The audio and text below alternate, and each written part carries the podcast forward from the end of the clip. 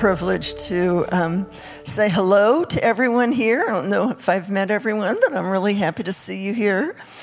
I wanted to ask, and I just wonder how many people have come to this church or even tonight because a friend invited them? It's, yeah, yeah, all over the auditorium. So, you know, I just met Wendy, but a friend told me about Wendy. I don't know how, if you remember Marcy Rowe, but from Dayton Vineyard, she told me about Wendy, and she said, "You've got to hear her. She, she's just amazing." Of course, I got to meet Steve, but I've been going like, "When can we meet Wendy?" so it was very, very cool that she agreed to come to be with us. And I, I look forward to years of friendship, a new friendship. Um, it's very exciting. But Wendy, um, I have come to know Wendy from afar because I've signed up for her Feasting on the Spirit. Um, 28 days of feasting in the Spirit, and she's introduced me to a new um, understanding of my spirit um, communing with his spirit. And the interesting thing is that uh, many of you know um, Georgian Banov and his wife, Winnie, um, wrote a book, it's kind of a workbook called Love Letters. So this year, instead of reading through the Bible, I've decided just kind of listen to God and, okay, I want to do my love letters. It's a Song of Solomon and Romans 8. But as I was doing that, I keep getting drawn back to those emails that Wendy sent on Feasting the Spirit. And they've dovetailed, and I am just kind of like amazed at how God is teaching me more about who I am, how much He loves me, and how I can know Him so personally through friendship with Him. So, would you stand up and step into what God has for you tonight? And welcome Wendy. In Jesus' name.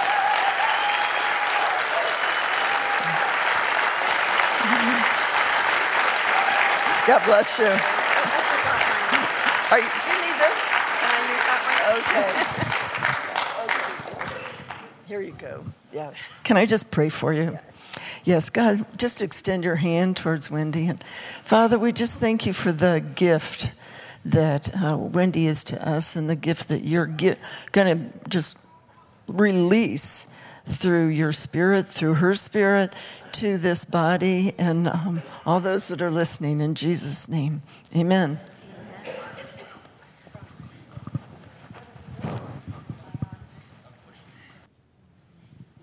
What a privilege to be here. Um, my husband and I travel a lot, and it's just so fun to find where the fires are and then pour oil on it. You know, we don't really have anything new. We're just going to stir up stuff that God's probably already talked to you about. That's what I love about Holy Spirit. So many times when we speak, people go, That's exactly what God was telling me about.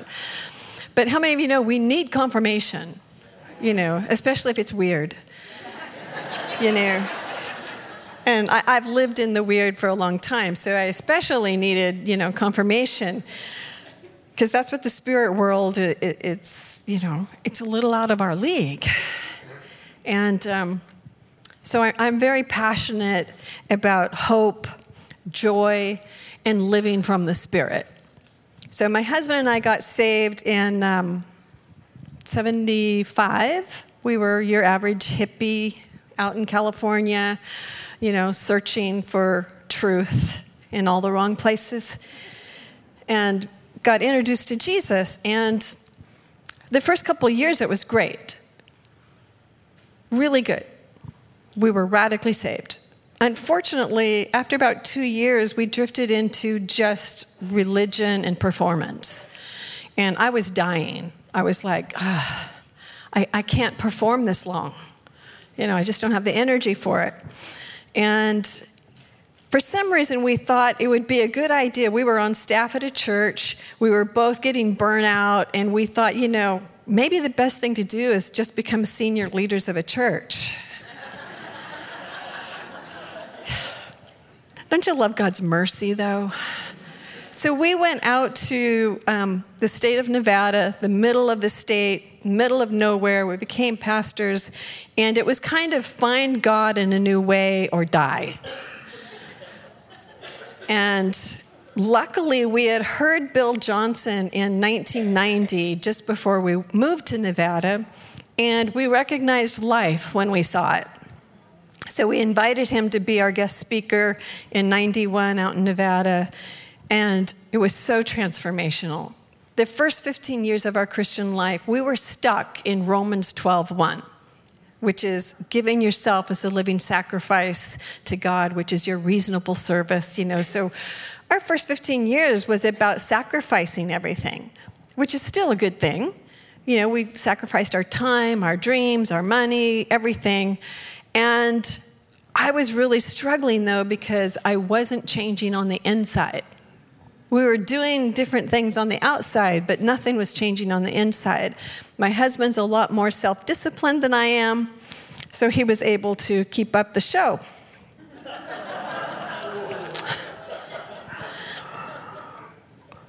But we all run out. and we were out in the middle of the desert in Nevada, and God opened up our eyes to Romans 12 2 which is be transformed by the renewing of your mind. Because sacrifice will not transform you. It's good, but you won't be transformed by it. The only way to be transformed is to change what you believe. It's not just renewing your mind by memorizing the Bible. It's actually deep down inside changing what you currently believe about yourself, about your circumstances, about God. And so we went on this journey of transformation. But the problem is is that God got really personal with how he wanted us to be transformed. He started saying things to me like, Wendy, are you willing to sacrifice your belief that you're shy?" And I'm like, um, but that one's true. I've got years of experiential proof of shyness. And then he said, Are you willing to sacrifice your belief that you don't speak well in front of people? And I'm like, But that one's true too. And what we discovered is it's actually harder to sacrifice your beliefs than your actions. Because we are so convinced that some things are true that aren't. And so God tr- started giving me prophetic words through people, through the word, telling me who I am. And I would argue and I'd say, No, that's not me. I'm inadequate. I'm shy. I don't speak well in front of people. And He said, Wendy, that's not who you are. That's just who you've become. And there's a big difference between who you are and what you've become. See, we tend to think that we define ourselves by what we've done or not done. And that's the wrong way. You know, why are we smart enough to know that an apple tree is still an apple tree even if it's never had apples? I mean, here in this area, if an apple tree dies before it has apples, what do you call it? it? is still an apple tree because it doesn't get its identity from what it's done, it gets its identity from what it was created to do. Why are we smart enough to recognize that, but we're not smart enough, or at least I wasn't, to understand that our identity doesn't come from what we've done? It's from what we were created to do. who are we? If we cannot define ourselves by what we've done or not done, then we have to begin to define ourselves by what God says we are. At some point, we have to decide okay, I am going to get my identity from the Word of God, not from my experience. So, we delved into Romans 12 2, be transformed by the renewing of your mind. And I looked up that word transformed, and in the Greek, it's the same word that we get the word metamorphosis from, which is caterpillars turning into butterflies. And I read this article in a science magazine once that said caterpillars do not evolve into butterflies.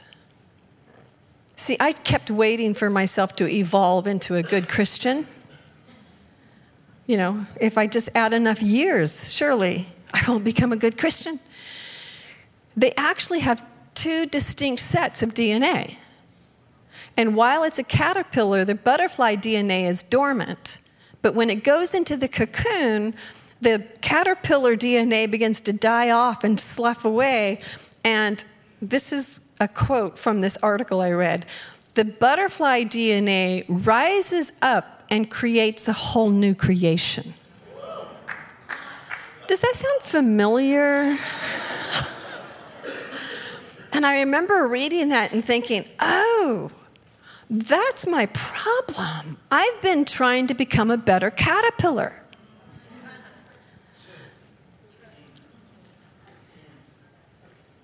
God does not require caterpillars to fly, but He does require butterflies. The only reason God can require righteousness and the miraculous from us is because we're no longer a caterpillar. We have a whole new DNA. But we have to believe it's there. I remember I love science for some reason, but I remember reading an article once that the average person, this wasn't a Christian article, the average person never moves out of the same economic or social sphere that they were born into. And in the article, they said, and it's not because they're not trying. It's actually within our DNA as humans to improve ourselves. So everybody's always trying to improve their financial situation, their social situation, whatever it is. So everybody's trying. And in the article, they said the reason most people don't succeed is because they try to do something different before they believe something different. If we don't believe we can succeed, you're, most of us are living at the level of life that we think we deserve.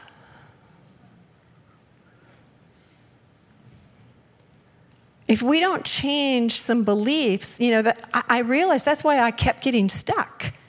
I kept trying to try harder to change, but what I was doing is trying to change the outer before I changed the inner. I think it was, um, is it John Maxwell? Had a brain freeze. Who said that you can't move forward on the outside until you move forward on the inside. We have to believe something different about ourselves. The problem in, in the church, though, is we have been taught so strongly this fear of pride, this fear of stealing God's glory, you know, so we we're actually put in this box where we don't want to think too highly of ourselves. In the 80s, it was a common phrase you don't want to steal God's glory. So nobody did anything glorious. and then one day I heard God say, Wendy, you can be as glorious as you want. And I'm like, that can't be God. And he said, Yeah, don't worry, you'll never come close.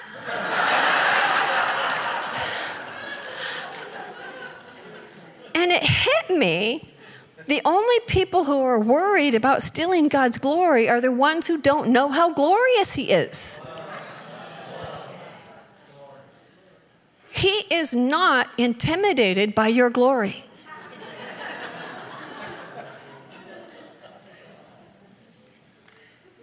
there's no competition.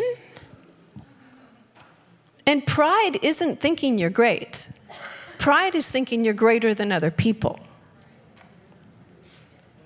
We need the church to rise up in its greatness because your greatness becomes my breakthrough, my greatness becomes your breakthrough, and together we become a mighty army.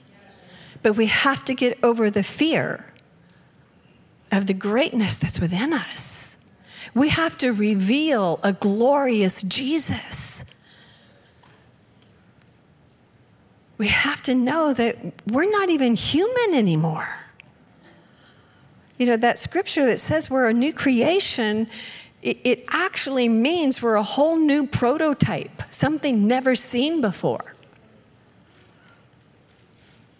You know, I, I love that scripture, but the question that it brings to my mind is if if I'm no longer human, if I'm a new creation, then what am I?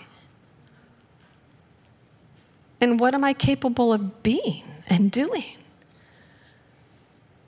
You know, in the the New Testament, it talks about how Jesus said that we're supposed to go and heal the sick and raise the dead, you know, all this stuff that seems so impossible.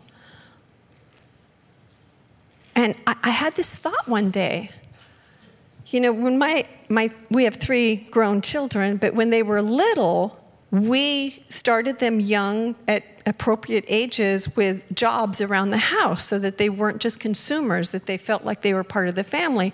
One of the first jobs we gave was our oldest son was supposed to get all the garbage cans in different rooms, the small ones, and empty them into the big garbage can. And so, you know, that was one of his jobs. So one day I'm meditating on this whole thing about, you know, raising the dead and healing the sick. And I, I had this vision of the Father, Son, and Holy Spirit. They're in heaven. This isn't scripture, this is just me thinking. And the father goes, You know, we've got all these newborn children coming into the family. They're young, they don't know much. What kind of simple jobs can we give them to make them feel like a part of the family? And I'm picturing Jesus. I know, I know.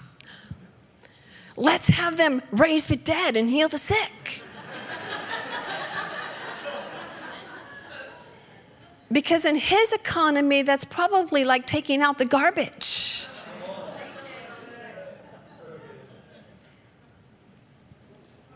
What would happen if you had a boss who said one of your main jobs every day is to come and empty the garbage cans. Well, you wouldn't go into his office every morning and go, Oh, please, boss, empty the garbage. Empty the garbage. And he'd say, Well, I told you to empty the garbage. Oh, I don't want to steal your glory. This so powerful to empty the garbage.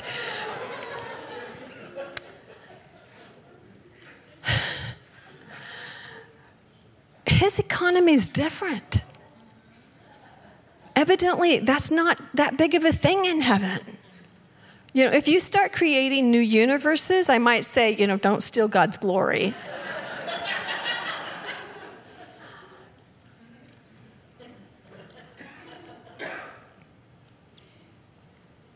we have to know that we are capable of so much more than what we're living. I had a, a, a you know, one of those life changing moments with God that I, I love. But we were pastoring in Nevada still, it was in the 90s, and um, I'd gotten up in the middle of the night and I was just waiting on God. And uh, he referred me to a scripture I'd read earlier that day. You know, after Jesus died, the disciples were all in that locked room, and um, Jesus just appears in the room. And I had gotten nothing out of my Bible reading that day. But that night, it was 3 a.m. I remember it so distinctly because I'm waiting on God and I hear Jesus say, Hey, Wendy, do you know how I got into the locked room? And I'm like, Well, I've seen ghost movies.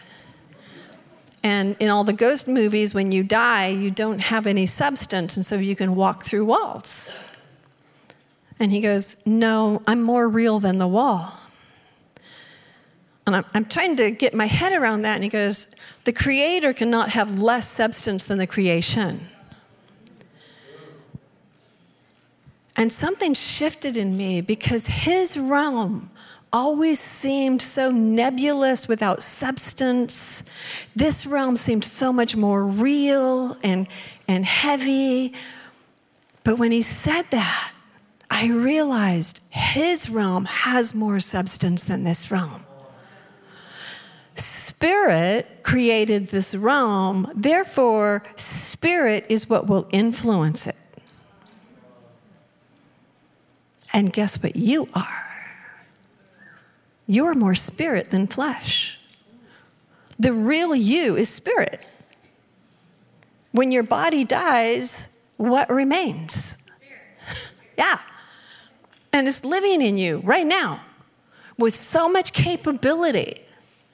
We just have to learn how to pull on what we are now. But to do that, we have to change the way we think. Because we don't really believe everything we think we believe. A few years ago, I, uh, since my husband and I travel a lot, I don't have an office. And so when I would meet with people, I always met at the same coffee shop. I'd have my assistant, you know, make all the appointments. And so probably for five or six years, that's what, same coffee shop, all these meetings. And then one of our ex interns opened up a coffee shop. So I told my assistant, from now on, make all my appointments at his place because I want to support him. And so the first week comes around where my appointments are at the new coffee shop. And my conscious mind knew I was going to a new coffee shop. Unfortunately, on the way, my conscious mind started to think about something else. And I ended up parked in front of the old coffee shop. Car was turned off and everything, and I'm sitting there thinking, what am I doing here? This isn't where I wanted to go. And I did that two and a half times that week. the half was I almost went to the old coffee shop. But while I was making a U turn to go to the right place, I heard God say, Wendy, unless you change the spirit of your mind, you'll always end up where you've always been. Because your conscious mind is not what drives you. That's why, while we're consciously trying to change into the image of Christ, we can do it. But as soon as we get tired or our mind starts thinking about something else, guess what's going to drive you? Your old habit patterns and belief systems. God told me, Wendy, you, the only way you'll know whether you believe something in the word or not is if it's actually changed your emotions.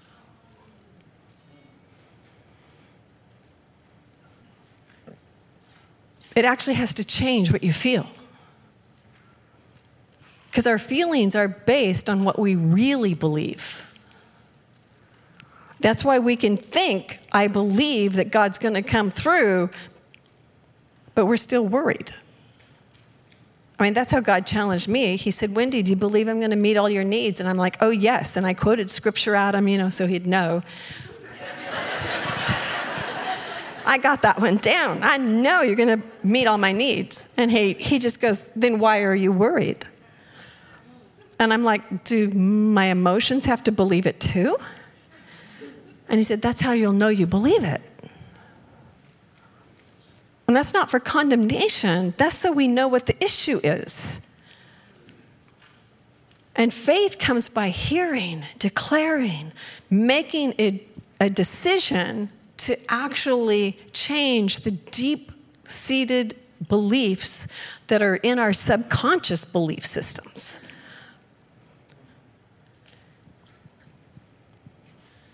I uh, was reading a, a secular book by a brain scientist, and in the book, she, she tells her story where she was at the top of the field of brain scientists, whatever the top of that is. Um, and she had a stroke and she lost the complete use of the side of your brain that you need to be a scientist. And her mom decided to do the rehabilitation herself because she wanted her to have everyday stuff. So she brought her home, got all the info from the doctors, what she needed to do. And uh, the doctor said, Well, the first thing you should do is get toddler puzzles, you know, the ones with only five to 10 pieces, and help her put it together because you want to retrain her brain. And so she pours the puzzle out on the desk in front of her daughter and she says, Okay, honey, the first thing we're going to do is turn the puzzle pieces all right side up. And she says, What's right side up? And she goes, Well, look, one side has color and one side doesn't. And she goes, What's color? She wasn't seeing in color. So her mom, I don't know how she did this, began to talk to her about color and how you could see the hues and depths and darkness and all of that. And she said, as soon as my brain understood the concept of color, I began to see in color. And then her mom discovered that she was only seeing one dimensionally.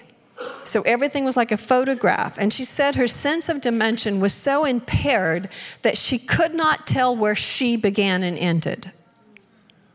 I mean, there was no depth perception, nothing. So her mom begins to talk to her about dimension and how you can tell some things are further away and some are up close. And she said, as soon as my brain understood the concept of dimension, I began to see three dimensionally. And I had the thought, oh, I've been reading the Bible all wrong. What if the Bible is God's attempt to give our brain the concept of another realm.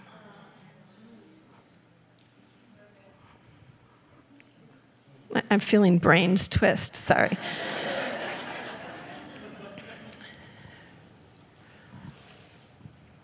what if we're supposed to be able to see both realms as new creations? Our brain actually in science, they say that your brain is only conscious of 40% of what your eye is actually seeing. Look around the room.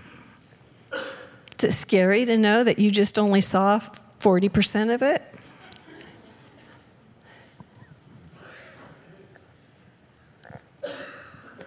Our brain looks for things that it has a pattern for, an experience of.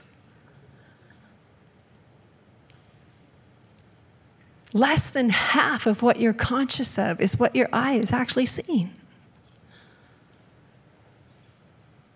Could it be that we're actually created to see the unseen realm?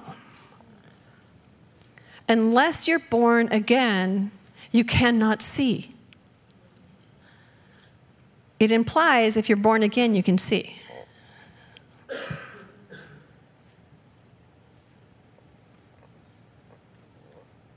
There's something about changing the way we think.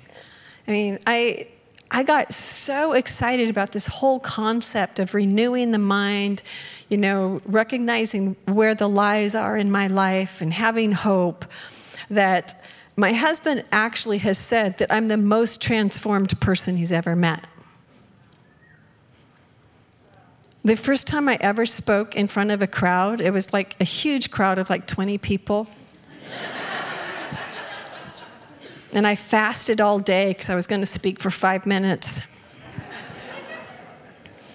and I stood up, got in front of the people, started crying, and just turned around and sat down. And I said, I will never speak in public again. God's got a real sense of humor, but also some of the things that we're most afraid of is, our des- is in our destiny. Because the enemy wants you to be afraid of what you're called to.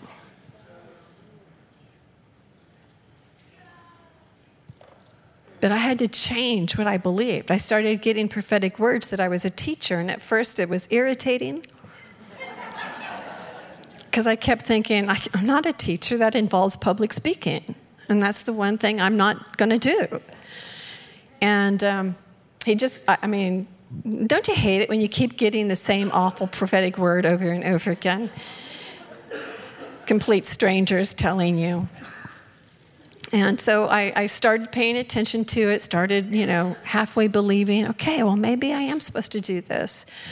And what set me free was we, it was in the 90s, Bill had come out to speak. And back then, this was early 90s, he wasn't seeing the miraculous, the stuff that he sees nowadays. He was still pastoring in Weaverville. And he would dream while he's speaking. He would just talk about what God had shown him. And one day he's preaching and he goes, There's coming a day when all we're going to have, the anointing is going to be so great that all we're going to have to do is say peanut butter, and people will yell out, What must I do to be saved? and I had this thought, Oh, I can say peanut butter. And, I, and, as soon as I had that thought, I heard God say, Yes, Wendy, I don't want you to have faith in your ability to speak. I want you to have faith in my ability to anoint what you say. I was like, Oh, no pressure then. And I love to take God's promises and just see how far I can run with it. So I'm thinking, Oh, then I can say it all wrong and you can still set people free. I mean, that's how big he is. And something miraculous happens when you take all the pressure off yourself. All I have to do is open my mouth, and you're going to do something.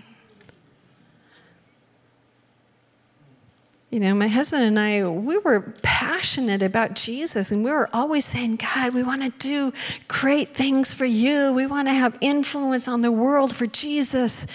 And, and we heard God say, you know, instead of doing great things, why don't you have great faith for the things you're already doing? Say, can you do that? He said, Yeah, you know, if your job is cleaning toilets in this season, have great faith for cleaning toilets. The next person who sits on this toilet is going to have an encounter with Jesus. Whoever sits on this toilet is going to be instantly healed. I fully believe that if we did things like that with great faith, we'd have people lined up to use our toilets you know, word will get out. It's not about doing great things, it's about having great faith. Usually, if we're trying to do something for Jesus and it's not working, we usually ask the question, What am I doing wrong? Or, What's wrong with me? You know, I, I spent so many years thinking there was just something wrong with me. I'm just still not worthy enough. God can't trust me. But the real question isn't, what are you doing wrong? The real question is, what are you believing when you do it? And I realized that even sometimes when I was obeying the voice of the Lord, I had no faith in what I was doing. I was just doing it because he told me to. I called it blind obedience. But guess what? Faith isn't blind, it's visionary.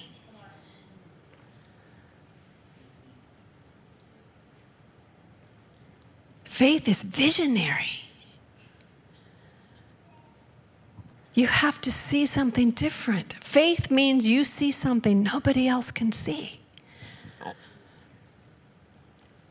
It doesn't mean you're, you know, ignoring the problem. When the 12 spies went in to check out the promised land, they all came back with part of the same report. There's giants in the land. Joshua and Caleb weren't in denial. They didn't come back and say, Joshua, did you see giants? I didn't see any giants. They admitted there were giants but they saw something besides the giants. Ten of the spies said, We're really small, the giants are really big. Caleb and Joshua said, They look like lunch to me. Your problem's not your problem, your perspective is. It's how you see. It's what you believe. What have you been declaring? I had no idea how negative I was until God started talking to Steve and I about declaring different things over our life. And then we went back to our hometown where we had been saved.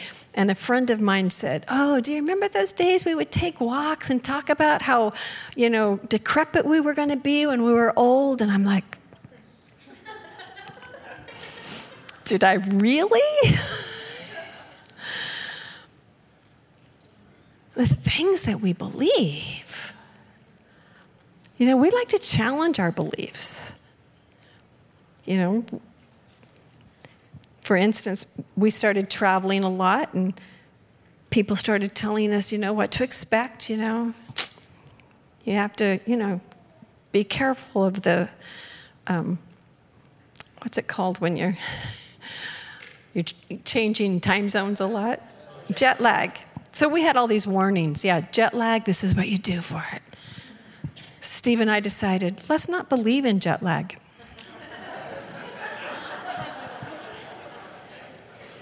so we started declaring jet bounce.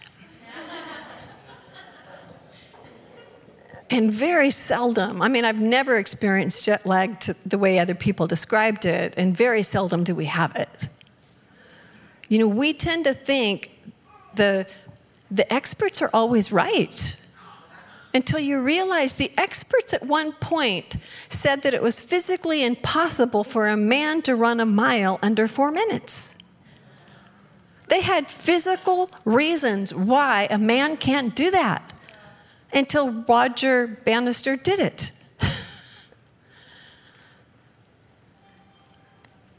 What if the experts are really just experts on what the past is.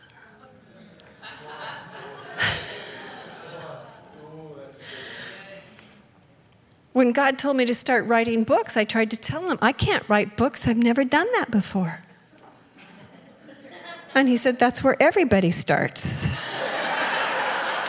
It's like,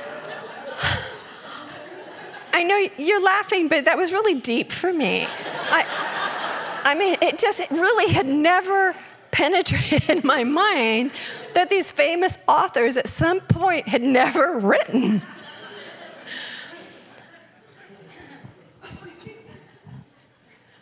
when I was going through that whole thing about writing, you know, because I kept getting prophetic words for that too. And finally, God said, You know, Wendy, if you die before you've ever written a book, in heaven, you're still going to be known as an author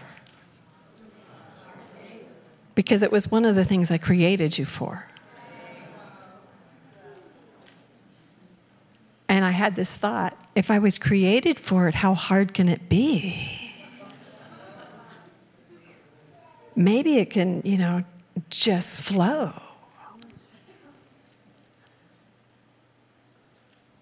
So often we just think we're not enough.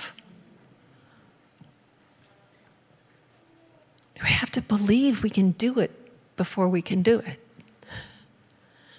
Don't wait for proof. Actually, hear God. What has He been saying? What has other people been saying over my life? Don't use your past to determine your future. One way that God told me, He said, Wendy, stop making your past the God of your future. I'm the God of your future.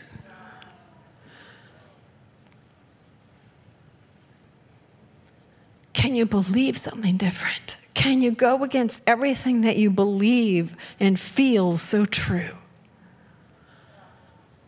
You know, in 2 Corinthians 10, when it says, take every thought captive, do you know why it says, take every thought captive? Because it's not going to surrender there is going to be a warfare. And the longer you've believed it, the more warfare you'll have to change that pattern in your brain.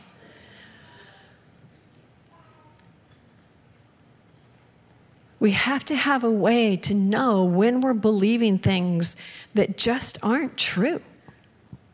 I'm sure Steve talked about, you know, measuring truth by, by whether there's hope involved or not. I mean, that's so, that changed our life right there. Oh, I have no hope for this. I must be believing a lie. You know, this is for free. But one of my favorite questions when I don't have hope for something is this What do I need to believe to have hope for this? And it usually involves the supernatural. Anybody here ever have a family member that you don't have hope for? Am I the only one who has relatives like that? but I, I, had a relative that she was addicted to drugs and alcohol. She was homeless. All of her kids had been taken away from her.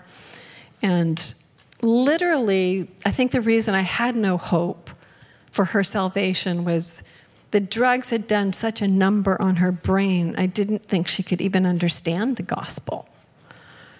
And so I would pray religiously, but with no hope. But then one day she called me and she said, Aunt Wendy, I just wanted you to know I accepted Jesus. And I'm like, how? you know, right? Don't you want to know? Because in my mind this was impossible. And she goes, Well, I was sitting on a bench waiting for a bus and I went into a trance. And she describes this whole big trance. And she said, And when I, come out, when I came out of the trance, I was instantly delivered from all addiction. And I'm like, Oh. That's why I didn't have hope, is I had forgot to factor God in. What do I need to believe to have hope for this? Because you can't have faith without hope. I've met people who've tried it and they're just weird. We have to change our belief systems. Not just our head agreement with things, but what we actually believe. I call it inner unity. Because I remember once praying for unity for the body of Christ, because somebody came up with a theology that we can't have renewal until the body of Christ is in unity, which was very depressing. And so I'm praying for unity for the body of Christ, and I hear God go, Wendy, if I could just get you into unity with yourself, I could change the world.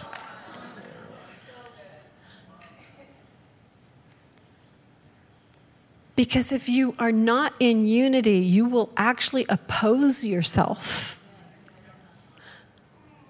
You actually, if you try to do something you don't believe you can do, you will probably sabotage yourself unconsciously. Because it's very hard to live at a level that isn't congruent with how you see yourself.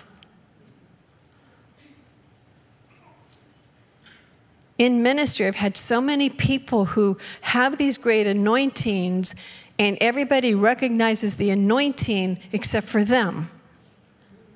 And so they keep sabotaging their ministry because it's uncomfortable for people to expect more from them than they believe they're capable of giving. So we do something stupid so they will lower their expectations.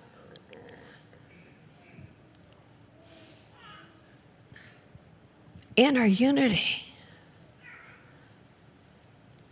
In the 90s, when Bill Johnson would come and preach at our church, it was so weird because he would preach things, and then the people would come up to Steve and I and go, Did you hear what he said?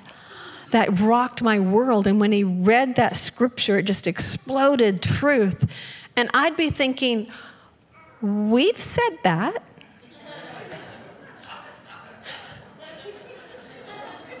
How come it didn't rock your world when we said it?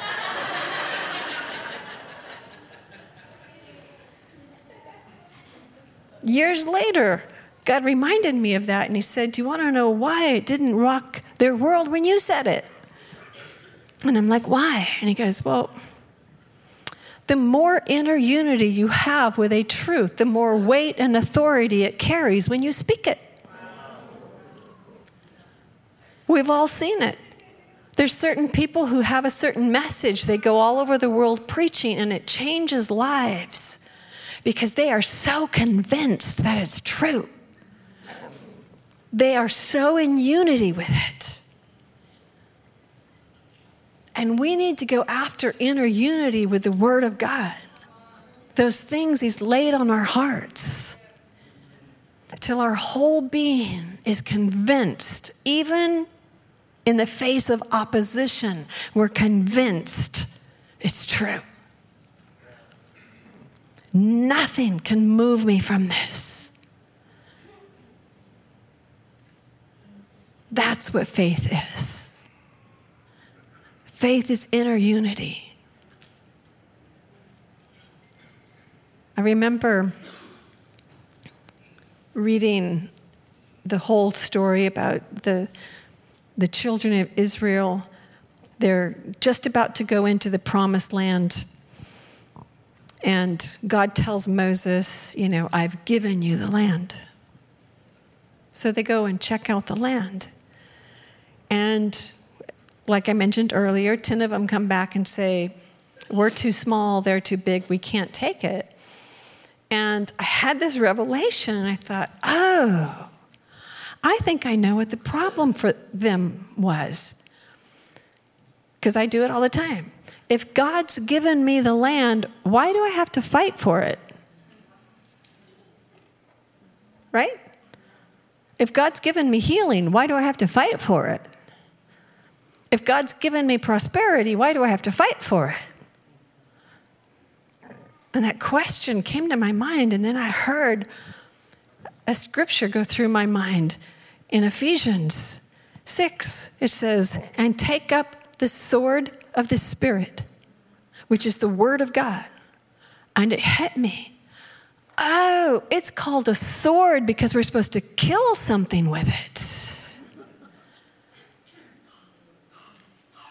Can I suggest that if you've never killed anything with the Word of God, you've never used the Word of God correctly?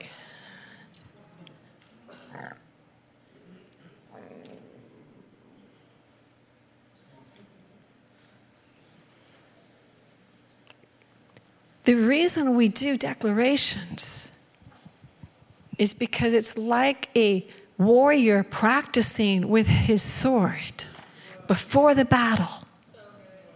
They're getting used to the feel of it, they're becoming one with it. And then, in the midst of the battle, they can kill the giant. But if you try to just pull out a scripture you've never used before, you're not one with, and try to kill a giant, you may not experience success.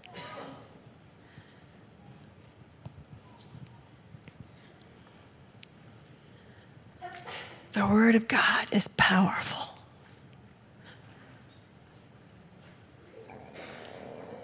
The problem is, is that it's only as powerful as you believe it to be.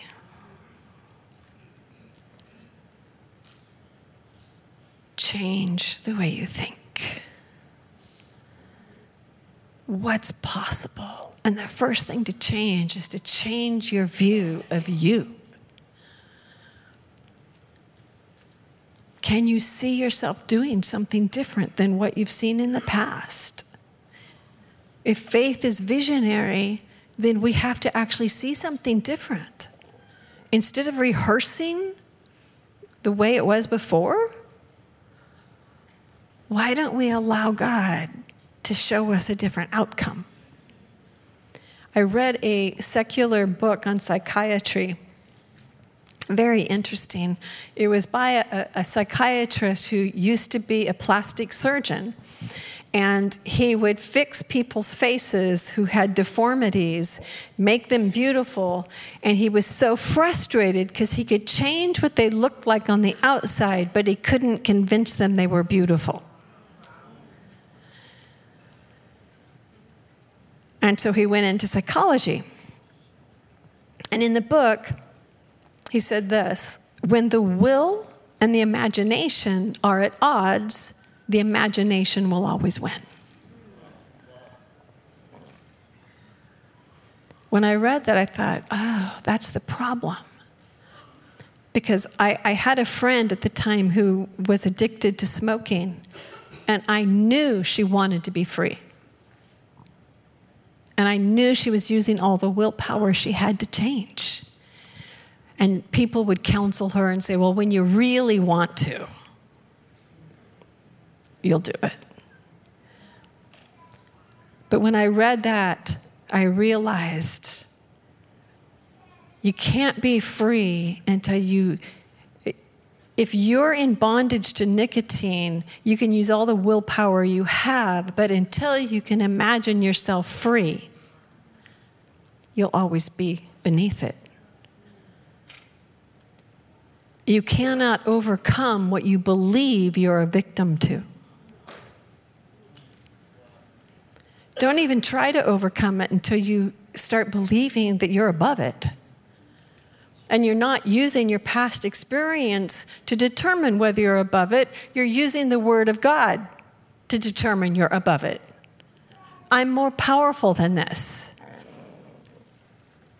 You know, in I personally believe that the body of Christ needs to take the imagination back out of the hands of the enemy and put it in the hands of God a sanctified imagination because I believe that the imagination was created for faith.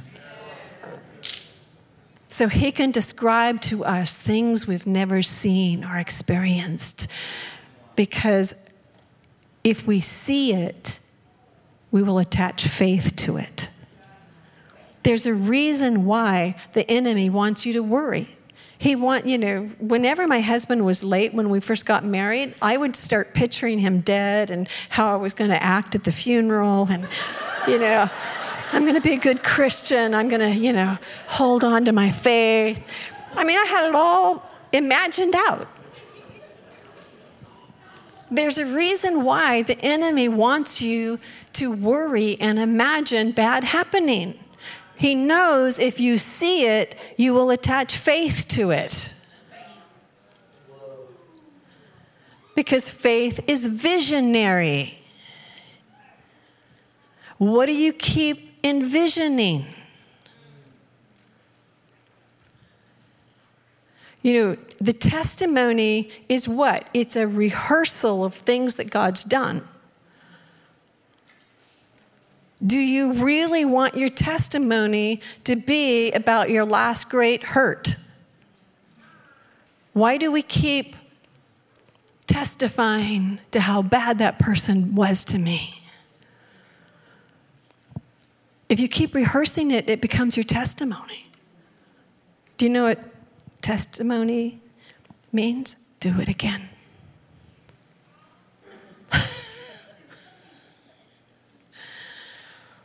I heard a doctor say once that your brain literally does not know the difference between an actual event and something that you've imagined. It can't make the call. It's like a computer.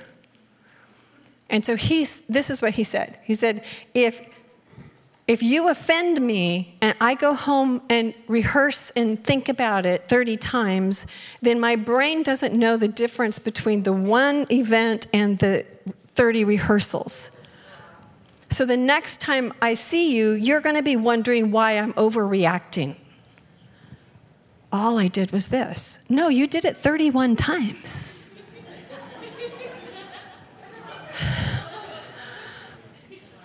It's why we use phrases like you always. Well, no, they don't always. It's just that you only rehearse the times they do. Your brain hasn't highlighted the times they didn't.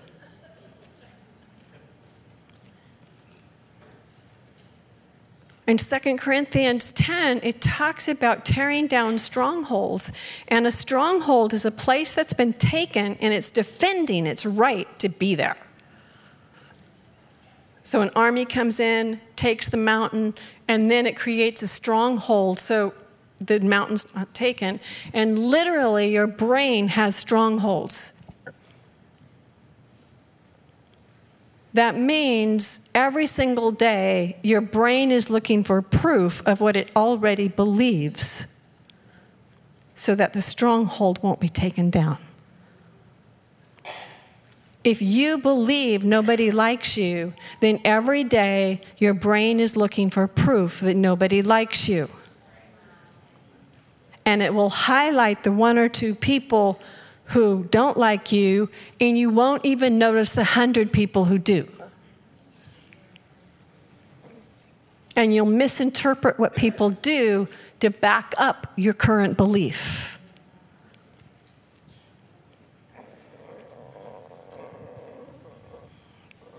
What are you looking for? You'll know what you really believe by what you're always looking for proof of. I knew he didn't like me. There's the proof. I knew I was a failure. I knew I couldn't do this. Those phrases means you have a stronghold because you're looking for proof of it. I always felt inadequate, could never do enough, or at least it seemed like it was never enough. And in fact, every single night I would go through my head all the things that proved I wasn't enough. I should have done this. I shouldn't have said that.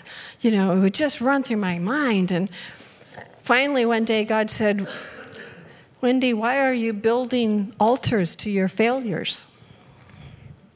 And I'm like, Is that what I'm doing?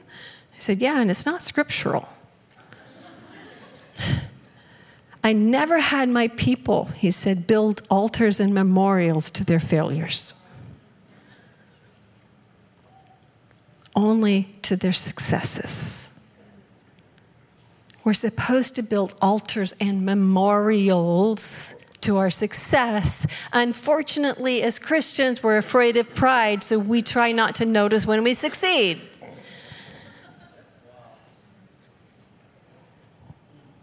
Why is it that many people think they're a failure when they've had five times as many successes as failures in their life? I'll tell you why. They never rehearsed the success. They only rehearsed the failures until their brain believed they'd had zillions of failures. It was two that you've rehearsed a hundred times. We have to stop creating identity out of a few events in our life.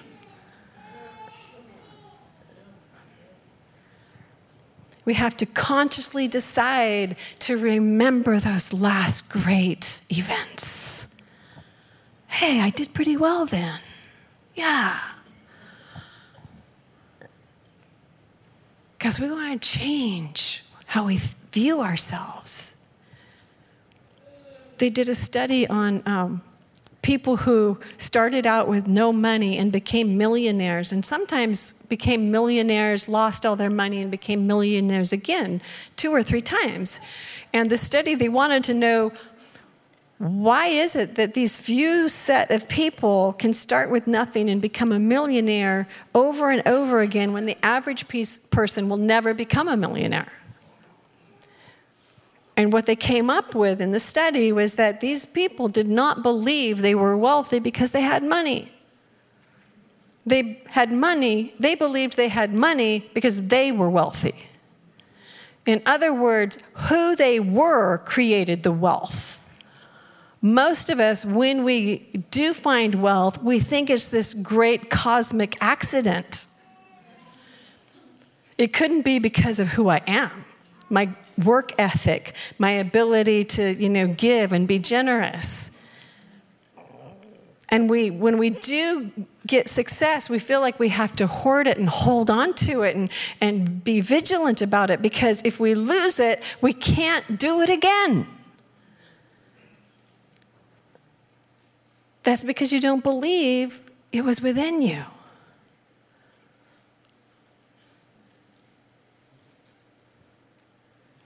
If we want to see something different in this next year, 2020, let's believe something different. Let's give our imagination to God. What's possible? and dream big. One of my dreams that I haven't seen fulfilled yet is that I want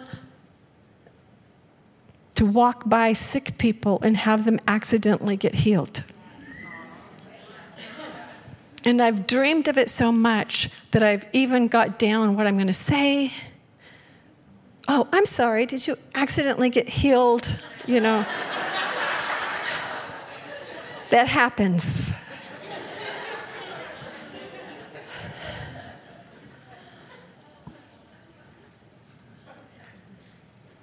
Worry is imagining a future without God.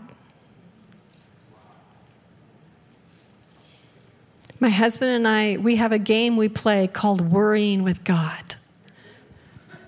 Instead of worrying about not enough money coming in, we thought, let's just worry about, you know, scripture says that if you give, it'll be given back to you, pressed down, you know, shaken together and running over. So let's worry about that.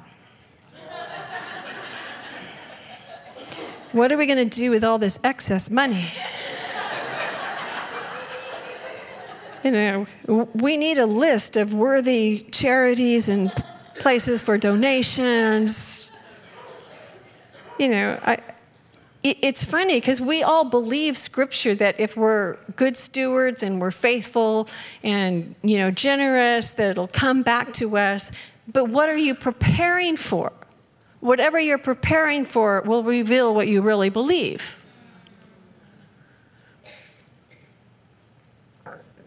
if you're preparing for lack at the end of the month, it's probably because you believe in lack.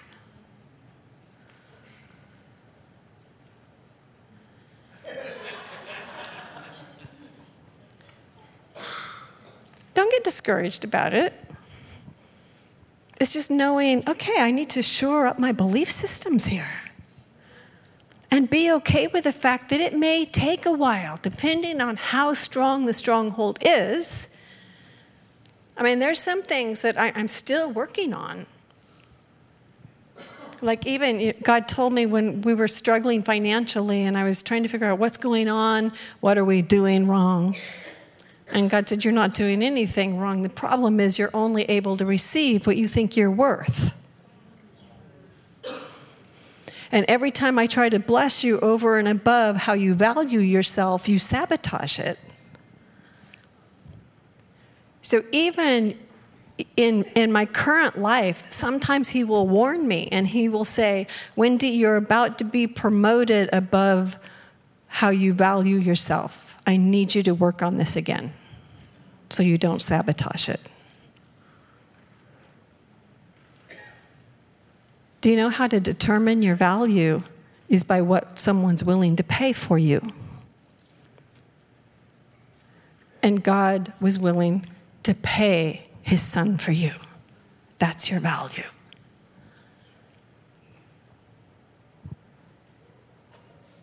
We have to get off the performance train. I tried to perform my way out of poverty and it didn't work. In fact, it was a little frustrating. We were pastoring a church, and there was a gentleman in the church. He wasn't a good steward. He didn't really provide for his family well. We were constantly having to come in and bail him out. And we were trying to teach him stewardship, generosity, and he would pray for things like, Oh, I want to go to that next great conference, so I'm calling in money. And I'm like, Yeah, why don't you call in money for your kids? you know, getting a little frustrated. But what was irritating is God would keep blessing this man, sending him money to go to conferences and different stuff like that. And one day in anger, I'm like, God, we're trying to teach him something. You're getting in the way.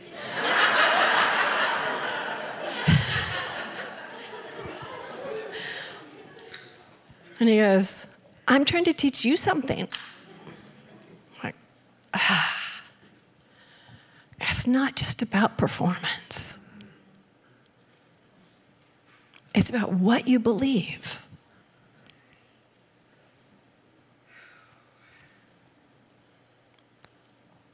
This is the year of breakthrough. Get a vision for it and then put it on your wall. Remind yourself of it every day. This is what I'm going to have breakthrough this year in. This is what I'm going to believe so strongly that it becomes not only a breakthrough for me, but for the whole body of Christ.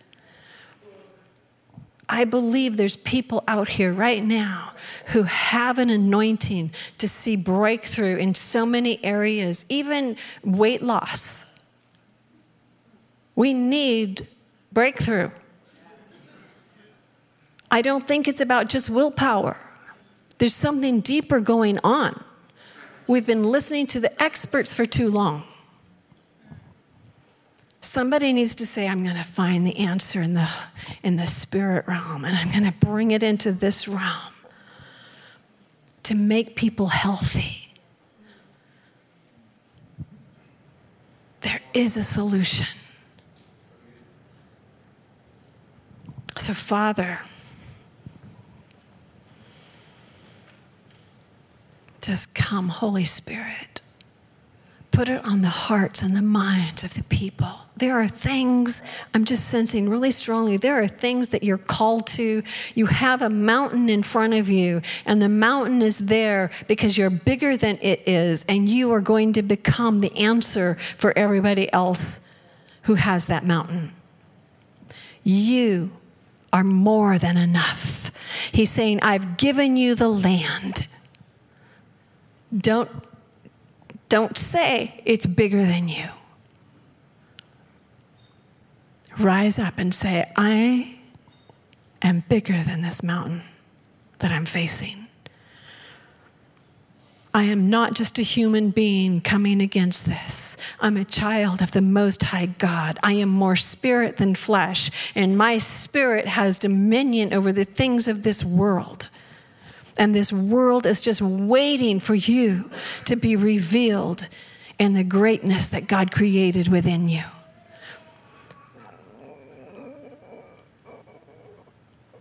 Come forth, arise and shine. Arise and shine. It's the only way kings will come is to your rising. Throw aside the fear Fear of pride is still just fear. We're not supposed to be fear based, we're faith based. Give us a vision, God. What have you called each one of us to overcome? To bring the heaven into this part. You know, in, in Genesis, when the earth was void, it also says there was chaos. But between the Spirit and the Word, God created something beautiful out of chaos. You are called to bring something beautiful out of the chaos.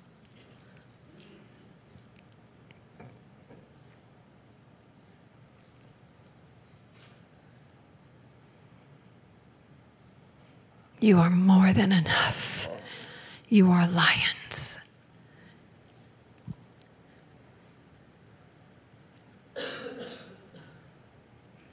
We give you our imagination, God. Sanctify it. Help us to envision what you want us to have faith for. A world that's never been seen before, a church that's never been revealed before. And may we become each other's greatest cheerleaders in whatever mountain, whatever sphere we're called to be overcomers in.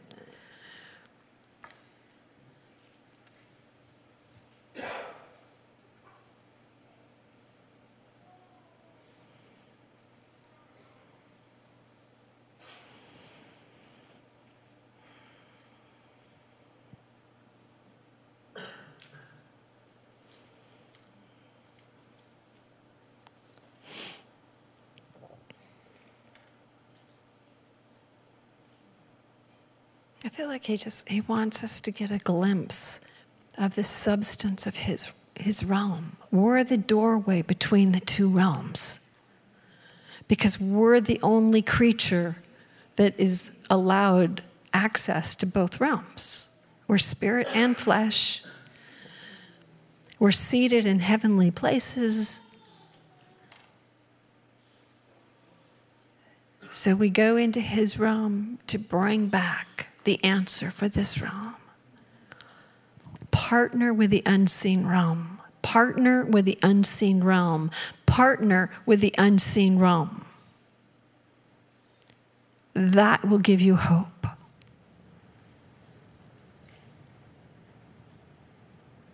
We just thank you for that in Jesus' name. I have a team with me, and I kind of asked them if they had any prophetic words or whatever Holy Spirit was doing. So, Ash, and come up, introduce yourselves.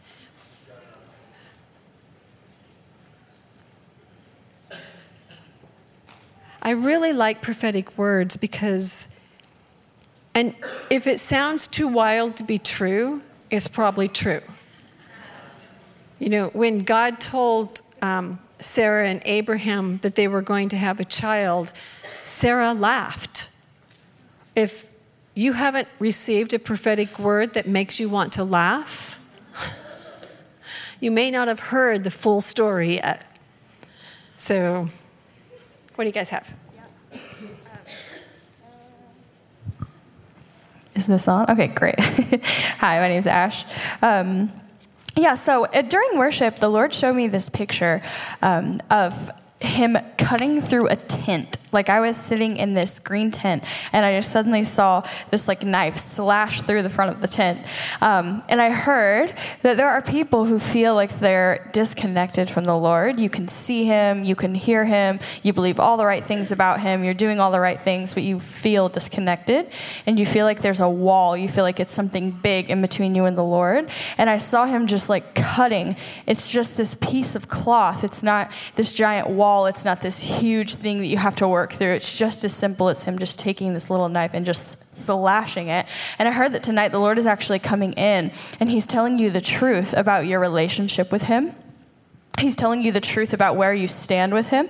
And I heard that just as Wendy is talking about setting up new foundations of belief systems and, and what you're really believing and how that's shaping you, I heard that the Lord is actually creating foundations that are without fear, that you can actually be in the presence of the Lord without being afraid of where you stand with him. He's actually solidifying your relationship with him.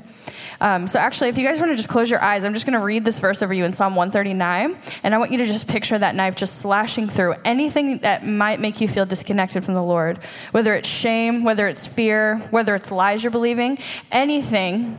He's just going to cut through it tonight, and there's going to be a release of new intimacy with the Father like never before. I'm just going to read this over you. Where could I go from your spirit? Where could I run and hide from your face? If I go up to heaven, you're there. If I go down to the realm of the dead, you're there too.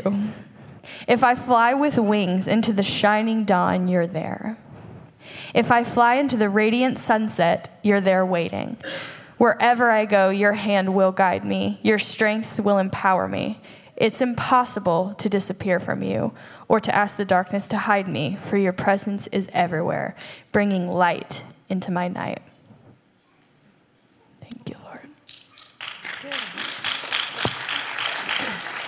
Uh, my name is Shireen. I was actually here one year ago with Steve. and, um, um, and I just wanted to tell you that after that trip, it just completely changed my life. That trip really, just visiting this church, really changed my mind and, and my belief about who I was. And um, in worship tonight, I just got a glimpse of um, you don't know how long you've been apart from somebody until you've seen the kids, you know, how, how much the kids have grown. And so God just kind of showed me in the spirit, like He showed me first myself and how much I've grown in the last year, and then the church and how the transformation from the inside just looks. The stage is lower, and um, and I just saw the Lord, and I heard Him just say He's giving this church a new platform, just a new a new stage to come and and and actually reach people, and it's lower, and so a level where He can look at you can look at people and see them eye to eye. But I also saw that when um, what what I felt the Lord was on was that inner unity, and um, that is the breakthrough that I've got this whole year. The inner, the transformation happened from the inside, just like the building. Um, and I don't quite know how to release this, but um, I just sense like if um, the butterfly to the cocoon, like if you if that resonated with you, like if you feel like you're the um, the caterpillar, would you be brave enough to stand up? If you if if you think that you still are a caterpillar and you're not wanting to fly, will you please stand up?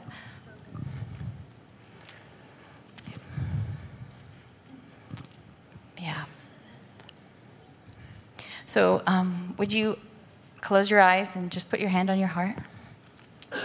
And would you picture, actually, would you picture yourself looking at you in the mirror?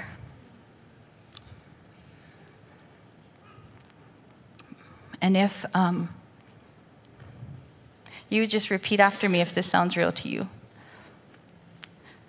Please forgive me Please forgive me for being so mean to you, for being so mean to you, for comparing you to somebody else's, so to comparing you to somebody else, for comparing myself to somebody else, for the judgment that I've said to you.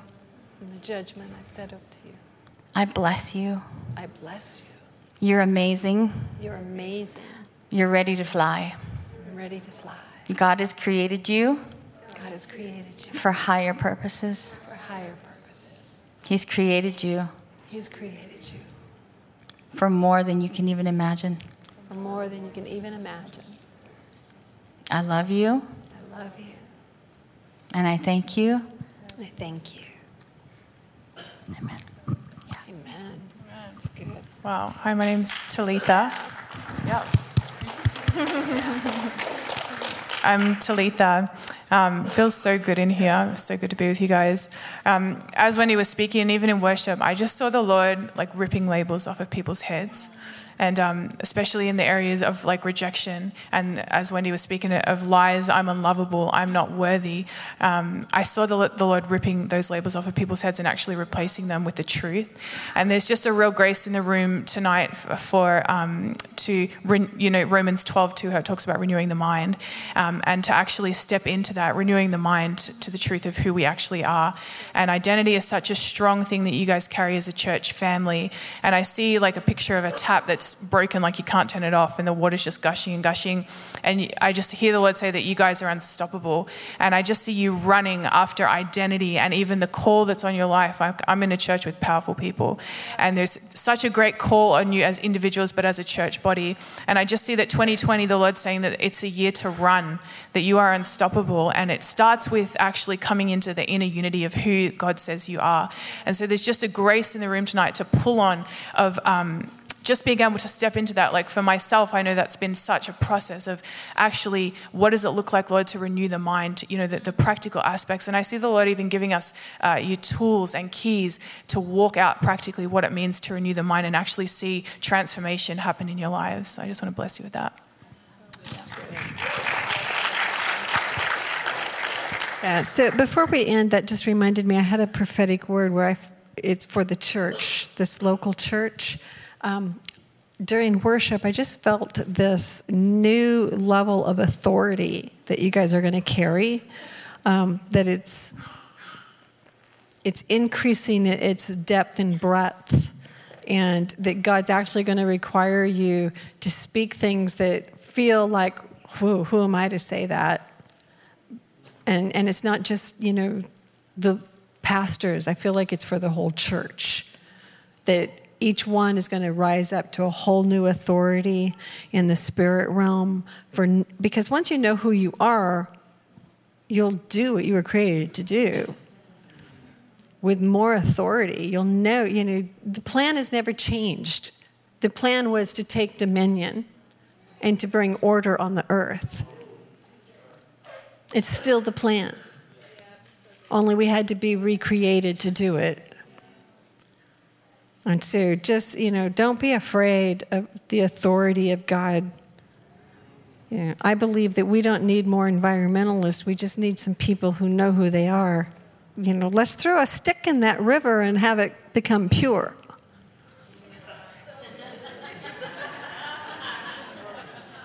oh, you're out of water? Let me just hit this rock.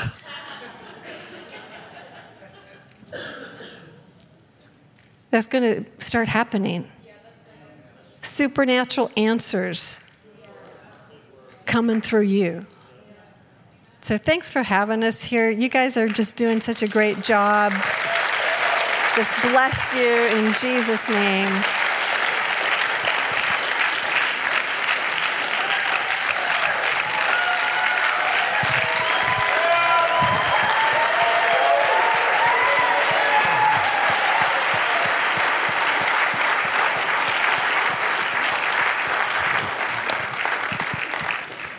All right. Well, we're going to call it a night. Thank you guys for coming. I hope that you clap like that for me when I walk off the stage in a second. But hey, have a have a great evening. We'll see you if, if you want to join us tomorrow morning, 9:30 and 11:30. But then we're having another service tomorrow night at 6 p.m. So hope to see you.